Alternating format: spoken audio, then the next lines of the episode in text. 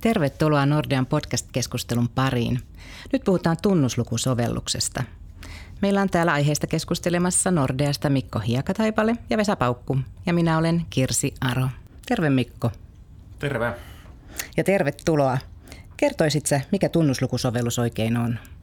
Tunnuslukusovellus on käytännössä puhelimeen asettava sovellus, joka korvaa nämä hyvin käytössä olleet ja pitkään käytössä olleet tunnuslukukortit – Eli nämä tunnuslukukortit on sinänsä palvelleet hyvin jo parikymmentä vuotta, mutta ne ei oikein enää vastaa tämmöisen nykyisen digitalisoituvan maailman tarpeisiin ja mobiilimaailman tarpeisiin.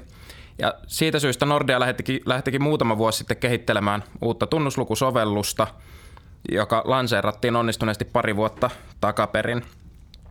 Eli käytännössä tunnuslukusovellus toimii kaikkialla siellä, missä tunnuslukukorttikin ja pikkusen vielä enemmänkin – Käytettävyyden lisäksi tätä muutosta ajaa myöskin koko Euroopan laajuinen pankkialaa mullistava PSD2-sääntely, joka käytännössä sitten määrittelee sen, että muutaman vuoden sisällä käytettävät tunnistautumisvälineet ei muun muassa saa olla enää mitenkään kopioitavissa. Ja tämä sitten osaltaan ajaa alas nämä nykyiset paperiset tunnuslukukortit. Hei Mikko, mihin kaikkeen tällä sovelluksella pääsee kirjautumaan ja mitä sillä voi tehdä? Sovellus toimii käytännössä ihan kaikissa samoissa palveluissa kuin missä nykyään käytetään tunnuslukukorttia. Eli ainut iso muutos on oikeastaan se, että kun kirjautuu vaikka verkkopankkiin, niin valitsee sieltä kirjautumissivulta eri nappulan, että sen sijaan, että valitsee tunnuslukukortin, niin valitseekin tunnuslukusovelluksen. Kaikki käyttäjätunnukset ja muut on aivan samoja. Ja uusina palveluina, missä sitten toimii vain ja ainoastaan tunnuslukusovellus, on esimerkiksi Nordean uudet digipalvelut, kuten Siirto ja Nordea Pay, että siinä on lähdetty liikkeelle siitä, että digitaaliset mobiilipalvelut, niin niitä on yksinkertaisesti helpointa käyttää sillä sovelluksella eikä paperilapuilla. No mistä nuo henkilöasiakkaat saa sitten käyttöön sitten tunnuslukusovelluksen? Tunnuslukusovelluksen saa käyttöön esimerkiksi omasta verkkopankista, että kun kirjautuu sinne verkkopankkiin sisälle, niin sieltä voi tilata sen sovelluksen ja siihen tarvittavat, tai sovelluksen aktivoinnin ja siihen tarvittavat koodit. Ennen tätä täytyy se sovellus toki ladata myös sitten oman puhelinvalmistajan sovelluskaupasta. Ja tota, verkkopankin lisäksi saa apua konttoreista, siellä voidaan asentaa, tai sitten 247 puhelinpalvelun kauttakin asennuksen tai tämän aktivoinnin saa käyntiin. Mistä noin yritysasiakkaat saa sen käyttöön ja sitten tärkeä kysymys, että tarvitaanko eri sovellukset henkilö- ja yritysasiakkaille? Molemmilla käyttäjäryhmillä on sinänsä sama sovellus. Siellä sovelluksen sisällä vaan sitten valitaan, että ollaanko aktivoitumassa yrityskäyttäjänä vai henkilöasiakkaana. Et jos henkilöasiakkaat sai verkkopankista, niin myöskin yritysasiakkaat saa sen aktivoinnin tilattua omasta yrityspankistaan tai sitten soittamalla Nordea Business Centerin tai käymällä konttorissa mutta sama sovellus on siis molemmilla käytössä. Samassa voi olla myös eri, voi olla henkilötili ja yritystili samaan aikaan siellä ladattuna. Ok, toi on kätevä homma. Hei, miten tämä niin noin faktisesti, miten tämä toimii tämä tunnuslukusovellus? No sen jälkeen kun aktivointi on suoritettu, niin silloin käytännössä tosiaan käyttö on hyvin lähelle samanlaista kuin paperikortilla tai tunnuslukukortilla. Eli siellä sisäänkirjautumissivulla valitaankin tunnistautumisvälineeksi tuo tunnuslukusovellus ja siellä sitten syötetään kenttään sama tun, toi käyttäjätunnus kuin tunnuslukukorttia käytettäessä. Mutta sen sijaan, että otettaisiin se tunnuslukukortti kortti esiin ja sieltä niitä numeroita, niin avataankin puhelimessa tämä sovellus ja sovellus kertoo, mihin ollaan kirjautumassa, kysyy PIN-koodia ja sen kun syöttää oikein, niin sitten pääsee siellä verkon puolella sitten eteenpäin.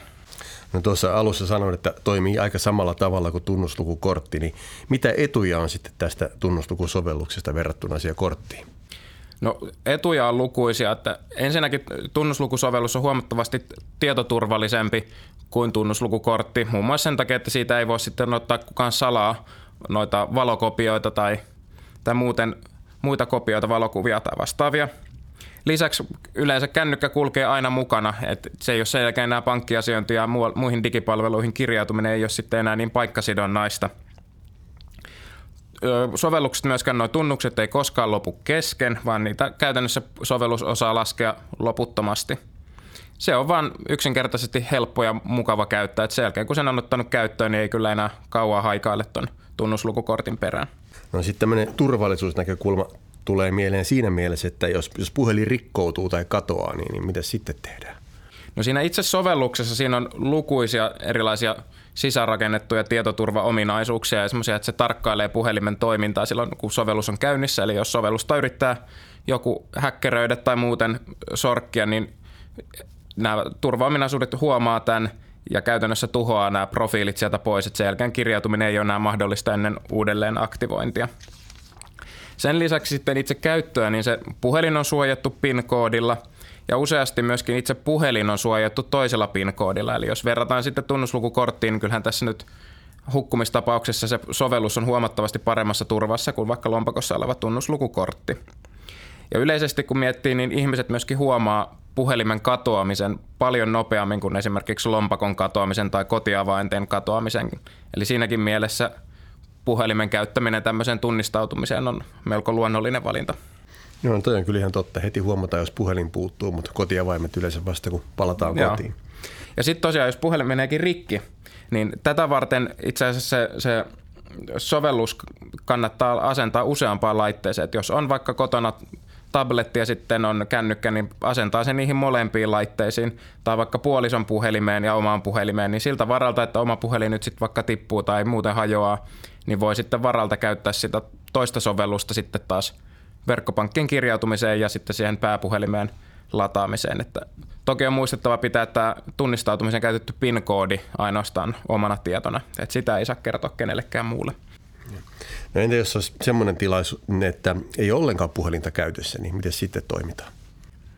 Loppuvuoden aikana ollaan myös yritysasiakkaille lanseeraamassa tuo tunnuslukulaite, joka on nyt ollut henkilöasiakkailla jo maalis-huhtikuun vaihteesta verkkopankin kautta tilattavissa.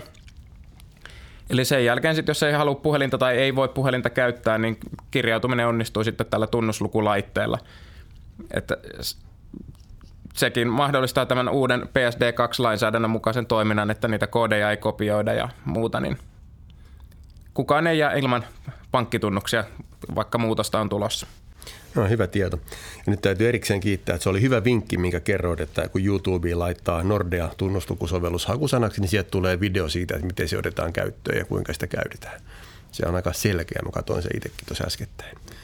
Kiitos Mikko ja kiitos Vesa, olipa tosi kiinnostavaa keskustelua. Ja kiitos sinulle, joka kuuntelit podcastia. Tämä podcast jää nyt lyhyelle kesätauolle ja palaa lomien jälkeen. Leppoisia kesähetkiä.